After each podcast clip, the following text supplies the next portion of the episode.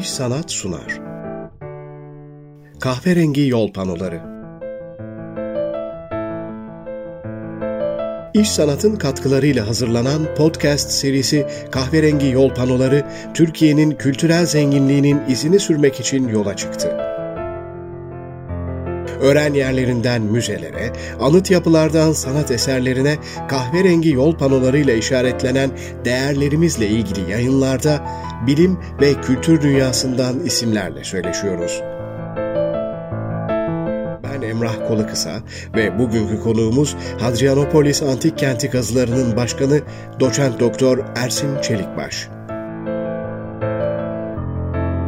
Kahverengi yol panoları başlıyor.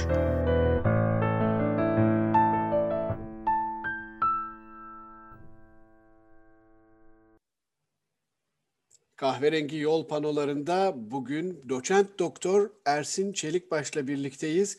Adrianopolis Antik Kenti Kazı Başkanı kendisi. Hocam her şeyden önce çok teşekkür ediyorum yayınımıza katıldığınız için. Ben bu nazik davetiniz için sizlere çok teşekkür ediyorum. Burada sizlerle program yapmak bizim için büyük bir mutluluk ve gurur. Çok sağ olun hocam. E, hocam hemen başlayalım isterseniz. E, şimdi öncelikle e, Adrianopolis e, tabii çok ilginç bir antik kent. Çünkü bir yandan da işte Karadeniz'in Zeugması deniyor. Tabii ki siz daha iyi bilirsiniz benden. Bu arada hemen e, söyleyeyim. Ka- Karabük Üniversitesi'nde arkeoloji bölüm başkanısınız. Onu da dinleyicilerimize belirtmiş olalım. Biraz buradan başlayalım mı? Adrianopolis e, tabii ki şimdi anlatacaksınız ama e, 4. yüzyıla kadar uzanan bir geçmişi var. E, antik bir Roma kenti. E, Bizans Bizans kalıntıları da çok çıkıyor. E, ama e, en önemli özelliklerini anlatmadan önce isterseniz biraz coğrafi konumundan bahsedelim. Nerede burası, e, nasıl ulaşıyoruz gibi. Ee, öncelikle çok teşekkür ediyorum. Burada Hadrianopolis'i böyle önemli bir programda bana anlatma fırsatı verdiğiniz için. Hadrianopolis sizin de belirttiğiniz gibi önemli bir Roma kenti. Hadrianopolis Roma dönemi boyunca önemini korumuş bunun yanında özellikle erken Hristiyanlık döneminde önemi giderek de artmış. Konum olarak baktığımızda Hadrianopolis'in bir vadi içerisinde e, konumlandığını görmekteyiz. Antik dönemde pek de kentler vadi içerisine konumlanmaz. Çünkü özellikle kentlerin seçildiği noktaların savunmaya daha elverişli noktalar olduğunu görürüz. Fakat vadiler bu tanımın dışında kalan yerleşim noktalarıdır. Fakat Hadrianopolis'in burada yerleşmesindeki en büyük sebep önemli bir ticaret yolunun, önemli bir güzergahın üzerinde olmasıdır. Peki burası neresi? Bu yol şu anda biz Hadrianopolis'in günümüz modern yerleşimi olduğunu, e, e, eski pazar ilçesinde yerleşim olduğunu söyleyebiliriz. Karabüğün eski pazar ilçesinde yer almaktadır. Hadrianopolis şu anda günümüzde bile önünde çok önemli bir yol geçen, yol güzergahına sahip bir noktadadır. Karadeniz'i İstanbul'a bağlayan yol Hadrianopolis'in hemen önünden geçmektedir. Yani günümüzde bile bu kadar önemli bir yola sahip olan Hadrianopolis antik dönemde de yine aynı yol güzergahının önemine binaen orada kurulduğunu düşünüyoruz. Bir de buna yönelik olarak Hadrianopolis'te çalışmalarımızda bir epigrafik bir belgeye ulaştık. Milattan sonra 2. yüzyıla ait bir belge bu Roma dönemine ait. Bu epigrafik belgede Hadrianopolis ile ilgili şöyle bir ibare var. Hadrianopolis bölgenin önemli bir ticaret noktasıdır. Hı hı. Aslında Hadrianopolis'in neden o bölgeye konumlandığını bize özetleyen ifade de burada yapılıyor. Yani önemli bir ticaret güzergahına konumlandırılmış ve Adrianopolis'in vadi içerisinde yer aldığını söylememiz de e, içerisinden geçen eski pazar çayından kaynaklanmaktadır. Adrianopolis e, Hadrianopolis'e eski pazar çayı hayat vermekte. Elverişli tarım arazilerine sahip kent. Bunun yanında önemli de bir e, market alanı olduğunu söyleyebiliriz. Evet hocam tabii az önce de bahsettik. Karadeniz'in Zeugması dedik. Şimdi Zeugma tabii mozaikleriyle e, ünlenmiş bir antik kent. E, anladığımız kadarıyla Hadrianopolis'te de bu çok özel bir takım mozaiklerin bulunduğunu tahmin ediyoruz değil mi hocam? Evet, e, bu benzetme gazeteci dostlarımızın benzetmesi e, Karadeniz'in Zeugması olarak. Çünkü gerçekten Zeugma antik dönemde ve günümüz Anadolu arkeolojisinde mozaikleriyle ön plana çıkan bir kent. Eşsiz mozaiklere sahip ve gerçekten e, mozaik sanatı anlamında görülmesi gereken kentlerden bir tanesi. Karadeniz'in Zeugması derken burada tabii ki mozaik üzerinden böyle bir benzetme yapılmıştır. E, Hadrianapolis'te de çok güzel mozaik örnekler, mozaik sanatının güzel örnekleri bizi karşılamakta. Bu mozaiklerle e, Zeugma mozaikler arasında biraz dönem farkı var. Bizim şu andaki teşhir ettiğimiz mozaikler milattan sonra 4. 6. yüzyıl arasına tarihlendirilmekte. Ama Zeugma'daki mozaikler milattan sonra 1. 2. yüzyıl yoğunlukta olduğunu söyleyebiliriz. Fakat mozaik sanatının böyle Karadeniz'in Eski Pazar ilçesinde yani çok da adı ilçenin bilinen bir e, ilçe değil. Burada yer alması açıkçası burayı kazan biz bilim ekipleri olarak da bizleri şaşırtıyor.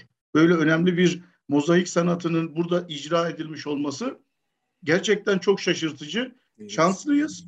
Böyle bir antik kent Karabük ilinin Eski Pazar ilçesinde yer alıyor ve biz şunu da belirtebiliriz Emrah Bey.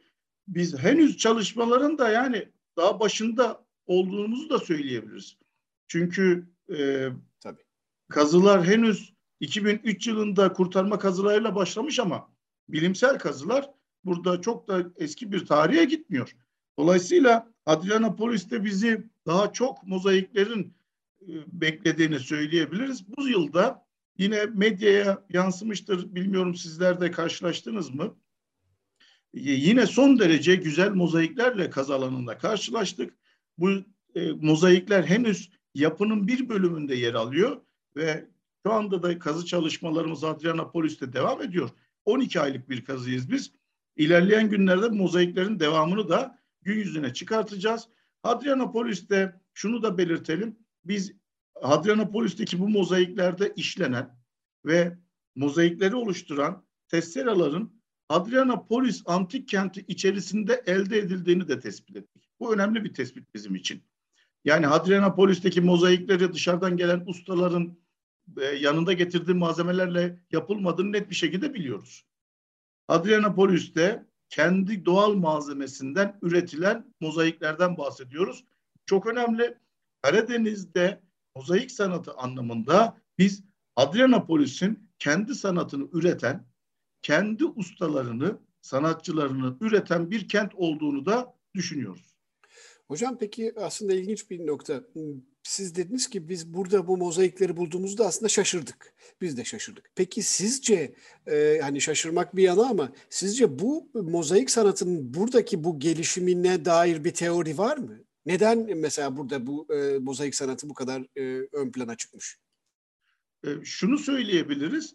Şimdi e, Hadrianapolis tam bir aslında Doğu ve Batı kültürlerinin geçiş noktasında. Yani biz Hadrianapolis'i şöyle nitelendirebiliriz kendi sanatını üreten yerel bir şehir ama Doğu ve Batı kültürüne de uzak olmadığını biliyoruz. Bunun tabii ki bizim arkeolojik çalışmalarımızda bunlarla ilgili çok verilerimiz var. Yani Hadrianapolis'teki mozaik sanatının olması tabii ki başka kentlerdeki sanat konusunda bilgi sahibi olmasından da kaynaklanmaktadır. Biz Hadrianapolis'teki mozaiklerin e, tabii gazetecilerin tanımlanmasıyla Karadeniz'in Zeugması denmesinde sanatsal açıdan, üslup açısından Zeugma mozaiklerinin bir devamı niteliğinde olduğunu söyleyebiliriz. Bu tabii ki bilimsel değerlendirmelerimiz sonucunda bir e, tahminimiz. Ama bu sadece bir başka kentlerde görülüp de Adrianapolis'te icra edilmiş bir durum değil. Adrianapolis'te bunun üzerine kendi yorumlamalar da katıldığını biz söyleyebiliriz. Örneğin bir Kuzeybatı Nekropol Kilisesi diye bir yapı kazdık. Buranın bemasının içerisinde iki tane antitetik yani karşılıklı duran e, tavus kuşları var. Bu tavus kuşlarında e, e, anatomik olarak inceliyoruz. İkisi de erkek fakat işlenme türleri yani yapım tarzları birbirinden farklı. Şunu söylemeye çalışıyorum. Yani burada onu işleyen ustalar da farklı. İki farklı usta kendince orada tavus kuşlarını işlemiş. Bu şu anlama geliyor. Yani hem bazı şablon motifleri başka kentlerden görerek buraya e, aktarılmış hem de kentteki ustalar, sanatçılar kendi sanatlarına yorum katarak işlemeye devam etmişler. Dolayısıyla biz e, burada şaşırtıcı dediğimiz nokta şu. Karadeniz bölgesinde günümüzde de birkaç tane kazımız devam ediyor ama e, tarihsel sürece baktığımızda çok da e, arkeolojik çalışmaların yapılmadığını görürüz. Genellikle arkeolojik çalışmalar Ege ve Akdeniz kıyılarında yoğunlaşmıştır. Karadeniz'de çalışmalar yeni yeni başlıyor Emrah Bey. Biz burada işte bu mozaiklerle karşılaşınca aslında e, şaşırmamızdaki sebep bu. Yani Karadeniz çok zengin bir bölge ama Anlıyorum. bugüne kadar e, çalışmaların yetersiz olması bizleri burada bir şey çıktığında şaşırtıyor. İlerleyen yıllarda emin olun Anadolu arkeolojisinde Karadeniz arkeolojisi önemli bir söz sahibi olacaktır. Öyle görünüyor. Peki hocam 2003 mü dediniz? Tam e, şimdi hatırlayamadım. Kazıların başlama tarihi. E, kurtarma kazıları olarak başladı dediniz. Biraz anlatır mısınız e, bu kazıların tarihini bize? E, Hadrianapolis'teki kazılar 2003 yılında başlamış. Bundan önce yapılan çalışmalar sadece yüzeydeki e, kalıntıları belgelemenin ötesine geçmemiş.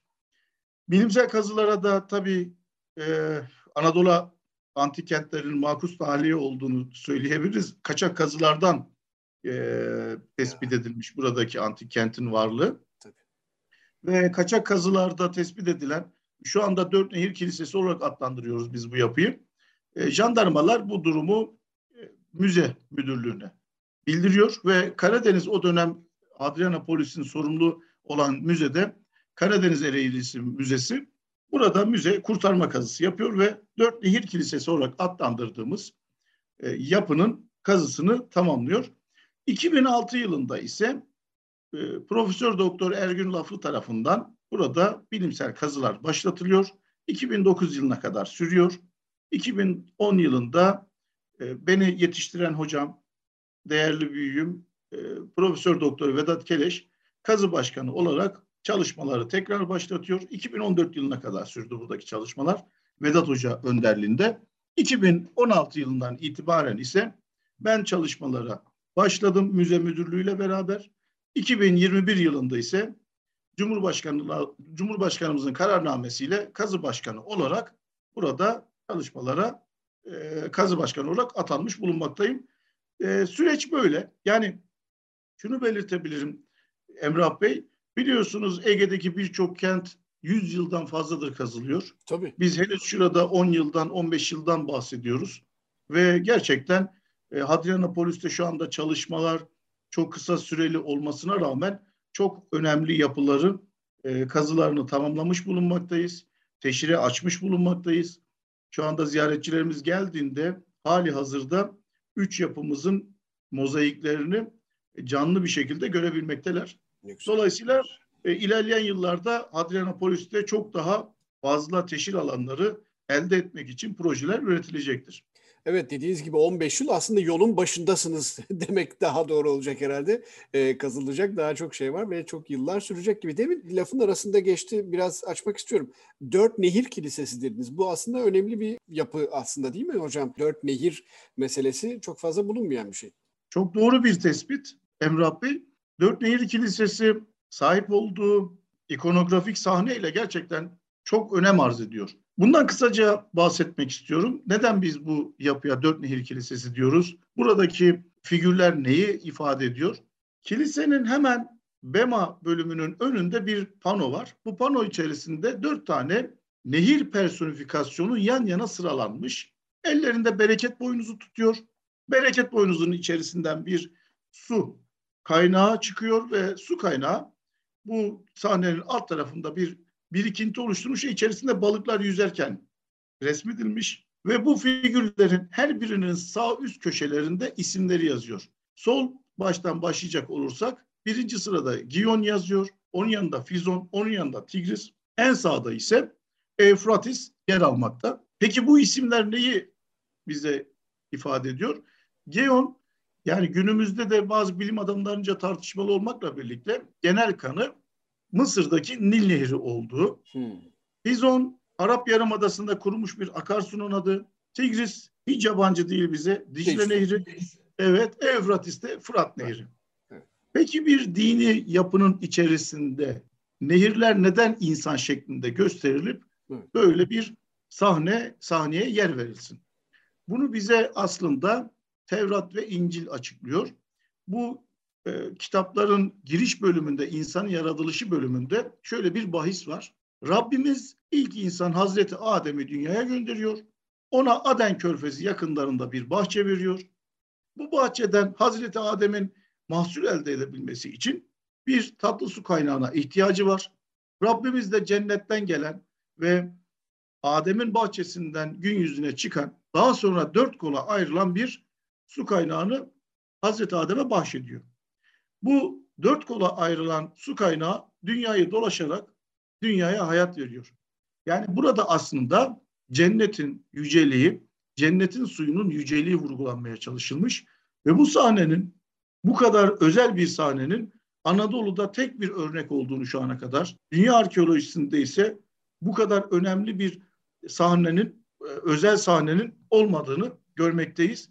Bazı yerlerde isimler yazıyor ama dört tane böyle nehirin insan şeklinde gösterildiği tek örnek olarak Hadrianapolis Dört Nehir Kilisesi'ni gösterebiliriz. Milattan sonra 5. yüzyılda ilk yapım evresi, 6. yüzyılda e, zeminde ikinci kat bir mozaik işleniyor. 7. yüzyılın sonuna kadar da yapı kullanıma devam ediyor.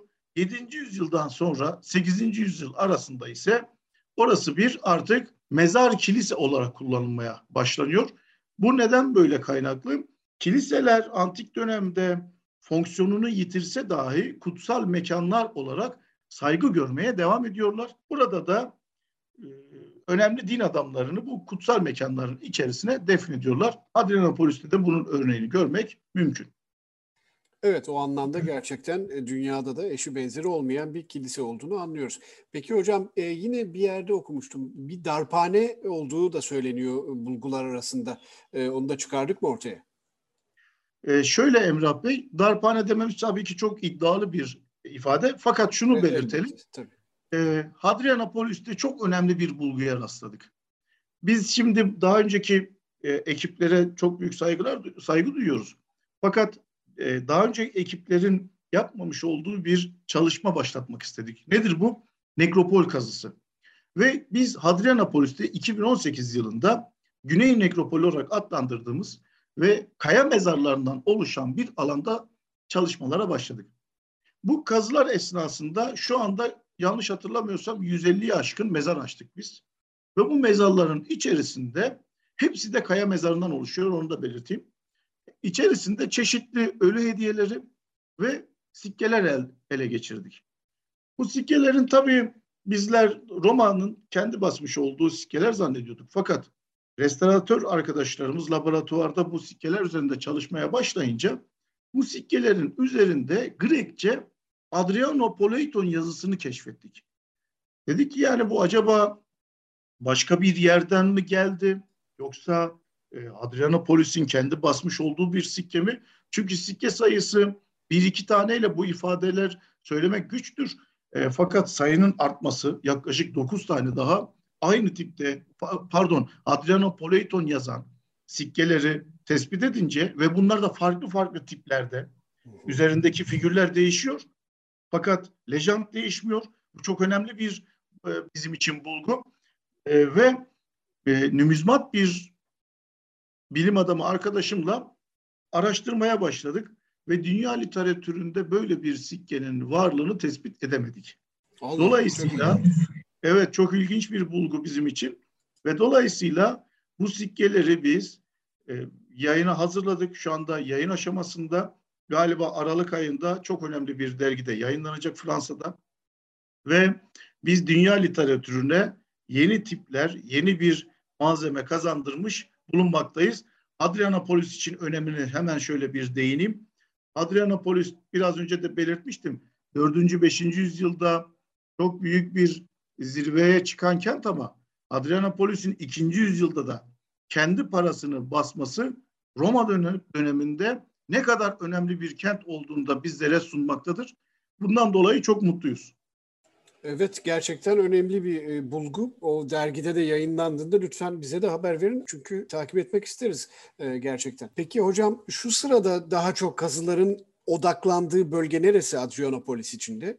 E, Hadrianopolis'te çok önemli bir yer keşfettik Emrah Bey. Aslında bunu biz 2013 yılında Vedat hocamızın yaptırmış olduğu bir jeoradarda bazı yapı gruplarını görmüştük. Bu yapı gruplarından bir tanesini kare planlı bir yapıyı kazmaya başladık. Ve kare planlı yapının hemen yanında yüksek bir duvar tespit ettik. Yani kare planlı yapı yüksek bir duvara yaslandırılmıştı. Ee, geçen yıl biz bunu tespit etmiştik. Bu yıl kazı planımıza devam, e, biz bu yüksek duvarlı yapıyı ekledik ve kazılara başladık o bölgede ve yapı bu yüksek e, duvarın uzun bir şekilde, uzunca bir şekilde devam ettiğini gördük. Ve kazılar ilerledikçe 6 adet önünde yarım daire şeklinde burç ve kulelere rastladık. Dolayısıyla biz buranın bir Roma kalesi olduğunu da şu anda söyleyebiliyoruz rahatlıkla. Yani arkeolojik verilerimiz burada bir Roma kalesinin varlığını şu anda bize söylememize yetecek kadar mevcut.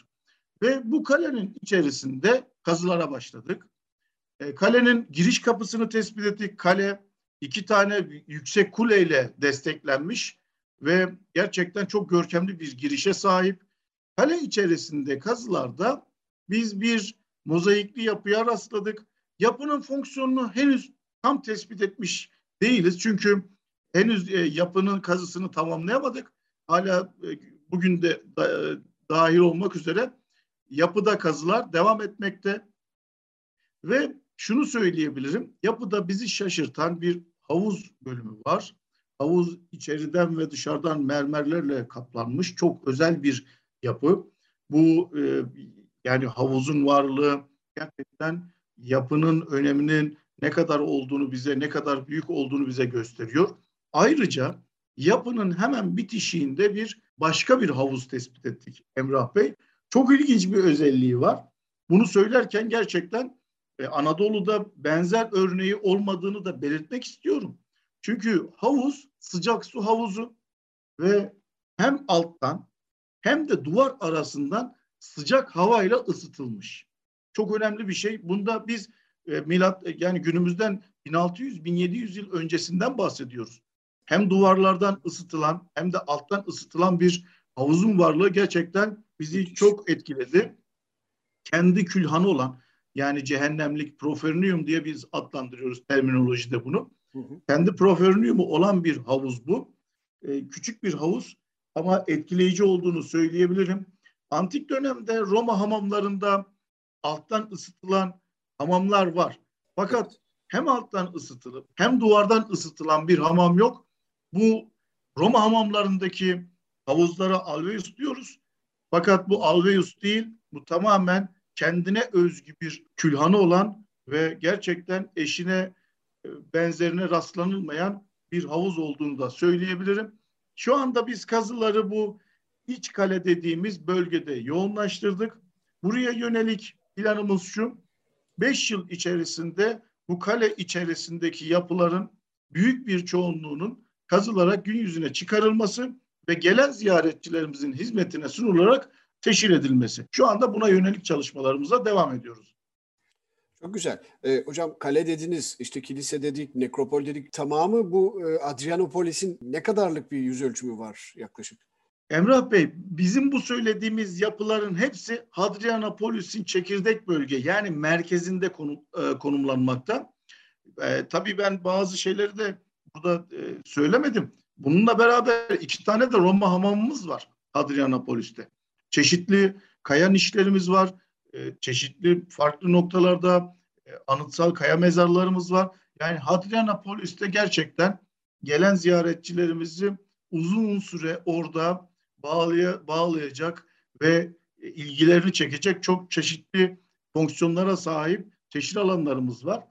E, bunlar Hadrianapolis'in çekirdek bölgesini şu anda biz 5-6 kilometrelik bir alanı etkilediğini söyleyebiliriz. Ama Hadrianapolis'in genel olarak bir 12-13 kilometrelik bir etki alanından bahsedebiliriz. Çünkü bazı noktalarda çevre köylerden, uzak köylerden de arkeolojik verilerin olduğunu köylüler bizlere gelip söylüyor. Çok teşekkür ediyoruz onlara da. Böyle e, gelip bizlere bu konularda yardımcı oluyorlar. İyi niyetlerini bizlere gösteriyorlar. Gidip incelediğimizde gerçekten 12-13 kilometre Adrianapolis merkezinin 12-13 kilometre ilerisinde Adrianapolis'e e, ait bir e, köy yerleşimi Kome dediğimiz e, yerleşimlerin varlığını da görüyoruz. Tabii orada yerel halkın bunlara sahip çıkıyor olması e, özellikle çok iyi bir şey. Çok e, güzel. E, peki hocam tabii ki Adrianopolis bir e, açık hava müzesi e, niteliğinde ama ayrıca bir müze oluşumu düşünülüyor mu Karabük'e özgü? Emrah Bey e, bu soruyu gerçekten gelen ziyaretçilerimiz de bize çok yöneltiyor. Biz gelen ziyaretçilerimize ve size şu cevabı vermek istiyoruz. Hadrianopolis de e, tabii kazılarda çok önemli taşınabilir küçük e, eserler de kültür varlıkları da ortaya çıkıyor. E, şu anda bizim Karabük ilimizde bir müze e, yok. Biz şu anda Kastamonu Müzesi'ne bu eserleri teslim ediyoruz, çıkan eserleri. Fakat Hadrianapolis'te küçük eserlerin e, teşhir edilmesi şu anda bizim için ikinci planda. Biz Adrianapolis'te gelen ziyaretçilerimize şunu sunmak istiyoruz. Mozaikleri ait oldukları yapılarda görmenizi istiyoruz. Bu çok önemli bir şey aslında. Yani biz bu mozaikleri müzelere taşımak istemiyoruz. Gelin mozaikleri ait oldukları yapılarda ve nasıl konumlandırılmışsa, nasıl yapılmışsa o haliyle gelin görün. Açıkçası Adrianapolis ilerleyen yıllarda bir açık hava mozaik müzesi olacak. Buna inanıyoruz ve bu çalışmalarımız da aslında bizim gerçekten buna yönelik olduğunda söyleyebilirim Emrah Bey. Evet gerçekten mozaiklerin özellikle görülmesi gereken mozaiklerin yerinde olması önemli tabii ki bir şekilde de korunuyordur. Onu eminim siz benden daha iyi bilirsiniz. Hocam çok teşekkür ediyorum katıldığınız için. Kahverengi yol panolarında Karabük'ü ve Adrianopolis'i konuşmuş olduk. Özellikle Karadeniz bölgesi gerçekten yeni yeni belki keşfediliyor ama belli ki geleceğe dair çok fazla aslında umut barındıran, çok fazla bulgu çıkacağı anlaşılan bir bölge. O yüzden sizden bunu dinlemek çok güzeldi. Çok teşekkür ediyorum tekrar. Emrah Bey ben böyle bir harika programa davet edildiğim için çok mutluyum. Öncelikle ben size teşekkür ediyorum. Efendim sağ olun. Adrianopolis'i, Karabük'ü burada bana tanıtma ve anlatma fırsatı verdiniz. Ee, çok teşekkür ediyorum. Ee, sizlere iyi yayınlar diliyorum. Sağ olun. Kahverengi yol panolarında bugün Hadrianopolis Antik Kenti kazılarının başkanı doçent doktor Ersin Çelikbaş'la söyleştik. Vakit ayırıp dinlediğiniz için teşekkür ederiz. İş Sanat'ın katkılarıyla yayınlanan kahverengi yol panolarının bir sonraki durağında buluşuncaya dek hoşçakalın. İş Sanat sundu. Kahverengi yol panoları.